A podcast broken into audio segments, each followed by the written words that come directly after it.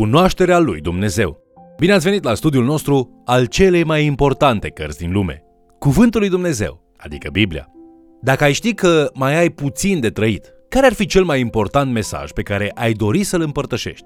În lecția de astăzi, Petru răspunde la această întrebare. Cunoașterea lui Dumnezeu este de o importanță supremă. Vă invit să urmărim împreună acest mesaj intitulat Cunoașterea lui Dumnezeu.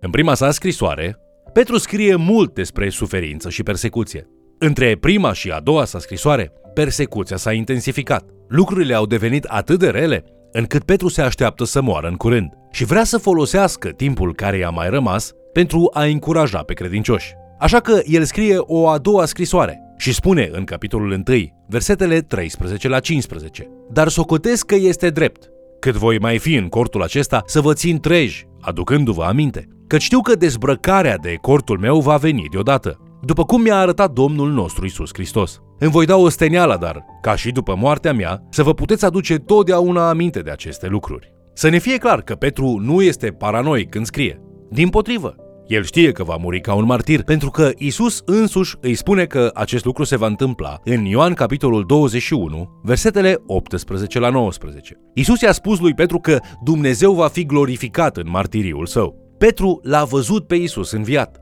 Chiar și așa, nu este ușor să știi că urmează o experiență atât de dureroasă. Și totuși, Petru răspunde la moartea sa iminentă într-un mod altruist, așa cum le scrie creștinilor. Petru este un pastor inteligent și experimentat, care își exprimă încrederea în capitolul unu cu versetul doisprezece că acești sfinți au nevoie să fie întăriți mai mult decât instruiți.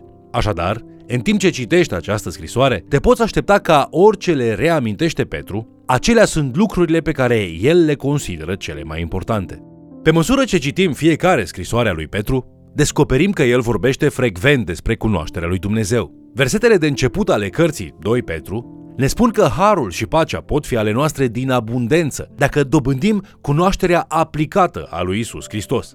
De asemenea, el spune în versetele trei și patru: Dumnezeiasca lui putere ne-a dăruit tot ce privește viața și evlavia, prin cunoașterea celui ce ne-a chemat, prin slava și puterea lui, prin care el ne-a dat făgăduințele lui nespus de mari și scumpe, ca prin ele să vă faceți părtași firii dumnezeiești. În calitate de credincioși transformați, putem accesa o putere dincolo de noi înșine, o putere care ne permite să îndurăm inimaginabilul și să realizăm imposibilul. Dumnezeu ne dă harul de care avem nevoie pentru a trăi vieți evlavioase, indiferent de ceea ce se va întâmpla împotriva noastră. Experimentarea acestui tip de transformare este o dovadă că avem o adevărată cunoaștere a lui Dumnezeu. Este important să ne amintim că tot ceea ce ține de viață și evlavie nu este scopul nostru.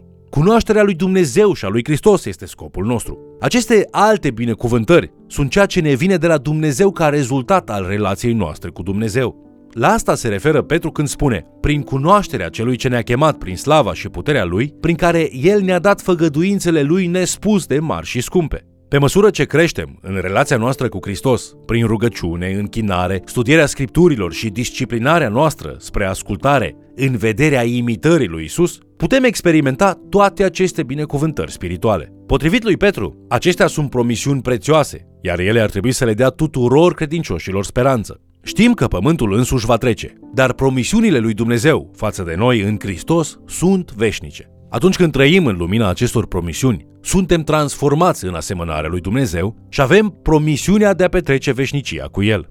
Acest lucru îl conduce pe Petru la un pasaj frumos despre cum să creștem în credință. Nu este suficient să avem doar o pretenție de credință, spune doi Petru capitolul unu cu versetul cinci. Dați-vă și voi toate silințele, ca să uniți cu credința voastră fapta, cu fapta, cunoștința. În lucrurile spirituale, cunoașterea în sine nu este excelență. În schimb, învățăm de la profeți și acum de la apostoli că aplicarea corectă a cunoașterii este excelența morală. Observați că Petru nu spune: adăugați la credința voastră cunoașterea. Totuși, dacă suntem sinceri, nu este oare ceea ce facem adesea? Când cineva devine credincios, care este primul lucru pe care îl facem? Îi dăm tot felul de cărți sau îl încurajăm să urmeze cursuri. Practic, îngrămădim asupra lui resurse pentru a-l crește în cunoaștere, cunoaștere, cunoaștere și mai multă cunoaștere. Când facem acest lucru, adăugăm la cunoștințele credinței tale. Acesta nu este neapărat un lucru rău, dar lipsește o verigă vitală dacă ignorăm lanțul de dezvoltare a lui Petru. Adăugați la credința voastră excelență morală. Acesta este modul lui Petru de a spune că lucrul important în ceea ce privește cunoștințele spirituale este că credincioșii știu cum să aplice aceste cunoștințe în viața de zi cu zi. Nu toată lumea va putea deveni un erudit, dar cu toții putem atinge excelența morală. Petru continuă în versetele șase și șapte spunând: cu cunoștința înfrânarea, cu înfrânarea răbdarea, cu răbdarea evlavia, cu evlavia dragostea de frați, cu dragostea de frați iubirea de oameni. Aici Petru ne oferă unul dintre cele mai bune pasaje din Scriptură cu privire la calea creșterii spirituale. Ar trebui să ascultăm cu atenție, prin urmare, pentru că noi, ca ucenici, suntem chemați să creștem spiritual pe parcursul zilelor noastre. Petru trece mai departe, în doi Petru, capitolul unu, versetele nouăsprezece la douăzeci și unu, pentru a discuta despre natura Scripturii. După ce descrie întâlnirea sa cu Hristos glorificat, pe muntele schimbării la față și vocea divină, care îl anunță pe Iisus ca fiind marele împlinitor al promisiunilor din Vechiul Testament, Petru spune despre Iisus: să avem cuvântul prorociei făcut și mai tare, la care e bine faceți că o luați aminte, ca la o lumină care strălucește într-un loc întunecos, până se va crăpa de ziua și va răsări luceafărul de dimineață în inimile voastre. Fiindcă mai întâi de toate să știți că nicio prorocie din Scriptură nu se tâlcuiește singură, căci nicio prorocie n-a fost adusă prin voia omului, ci oamenii au vorbit de la Dumnezeu, mânați de Duhul Sfânt. Aici, Petru explică puțin din procesul de scriere a Scripturii, numit inspirație. Petru folosește un cuvânt grecesc care îl descrie pe scriitorul inspirat ca pe o barcă cu pânze care este purtată de vânt. Este ca și cum vântul Duhului suflă, pânzele spirituale ale profeților reacționează, iar bărcile lor spirituale se mișcă. Ei își deschid gura și cuvintele lui Dumnezeu ies. Ei iau stilourile și cuvintele lui Dumnezeu umplu pagina. Aceasta înseamnă că nicio scriptură nu este scrisă din impulsuri umane. Sursa scripturii este Dumnezeu însuși. De aceea putem numi cu încredere scriptura cuvântul lui Dumnezeu. Cu toate acestea, cuvântul lui Dumnezeu nu este doar pentru mințile noastre, ci este menit să fie trăit în inimi transformate. Există în biserică persoane care caută cunoașterea fără excelență morală. Petru îi înfruntă pe acești falși învățători în capitolul doi, dar știind că ei nu se vor opri atâta timp cât oamenii îi ascultă, el ne avertizează de asemenea să nu ne lăsăm atrași de ei. În doi Petru, capitolul trei, apostolul vorbește despre ziua Domnului. Aceea este ziua în care Dumnezeu îi va trage la răspundere pe acești învățători falși pentru modul în care au amăgit biserica. În acea zi, doar cei neprihăniți vor sta în picioare. Doar cei care îl cunosc pe Dumnezeu și sunt cunoscuți de Dumnezeu vor suporta judecata lui Dumnezeu. Acesta este motivul pentru care Petru afirmă: cunoașterea personală a lui Dumnezeu este cel mai important lucru pe care îl poate învăța. Petru știe sigur că niciunul dintre noi nu va fi aici pentru totdeauna și că nu ar trebui să amânăm cunoașterea lui Dumnezeu și cunoașterea de către Dumnezeu, pentru că numai ceea ce este etern are valoare. Petru nu lasă niciun dubiu că pământul și cerurile vor fi distruse toate, cu troznet și de mare căldură. El ne avertizează să nu credem că aceste promisiuni au eșuat doar pentru că a trecut atât de mult timp. În doi Petru, capitolul trei, versetul opt și nouă, el scrie: dar, prea iubiților, să nu uitați un lucru, că pentru Domnul o zi este ca o mie de ani și o mie de ani sunt ca o zi. Domnul nu întârzie în împlinirea făgăduinței lui, cum cred unii, ci are o îndelungă răbdare pentru voi și dorește ca niciunul să nu piară, ci toți să vină la pocăință. Dumnezeu va face ceea ce a promis, dar ne dă toate șansele de a fi salvați. Dar chiar dacă Domnul va mai aștepta încă o mie de ani, noi nu vom trăi să vedem acest lucru. Vom trece în veșnicie, în câteva decenii scurte. Tot așa, Petru știe că moartea lui poate veni în orice moment și chiar așa a fost. Au trecut aproape două mii de ani de când Petru a fost răstignit cu capul în jos de mâna maleficului împărat Nero.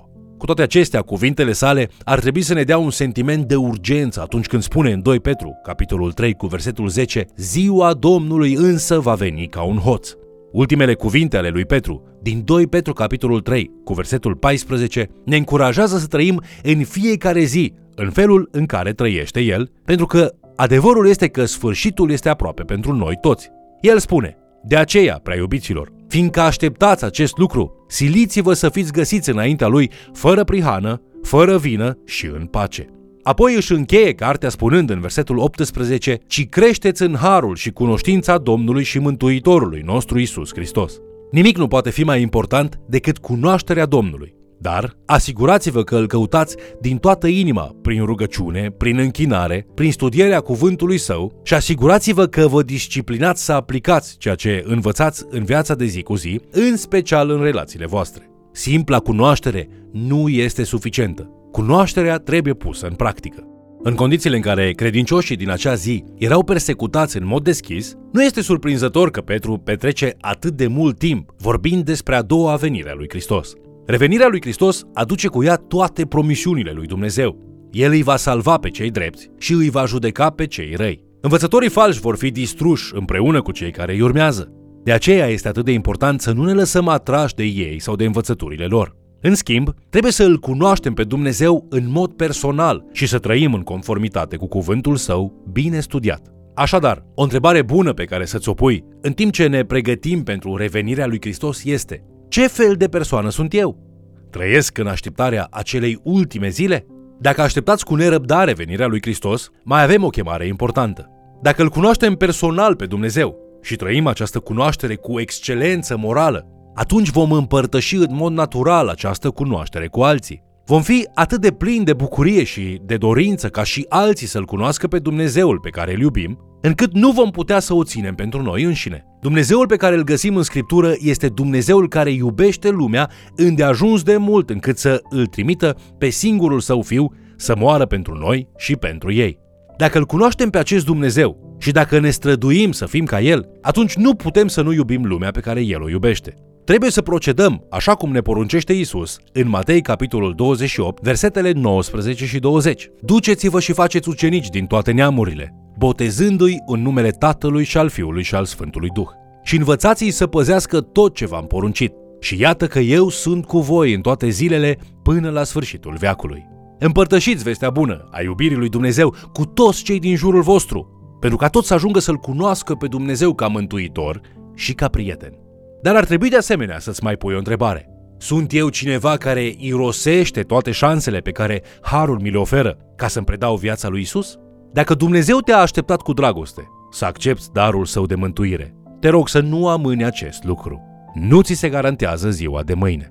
Vă mulțumesc pentru că ați fost alături de noi studiind Cuvântul lui Dumnezeu. Fie ca lecția de astăzi să-ți amintească să trăiești în așa fel încât mărturia ta să fie puternică, dar guvernată de dragoste, astfel încât mulți să ajungă la credința în Hristos Iisus datorită ție. Rugăciunea mea este ca tu să continui să crești în harul și cunoașterea Domnului și Mântuitorului nostru Iisus Hristos. Te invit să ne urmărești în continuare și, de ce nu, să mai chem cel puțin o persoană să ni se alăture.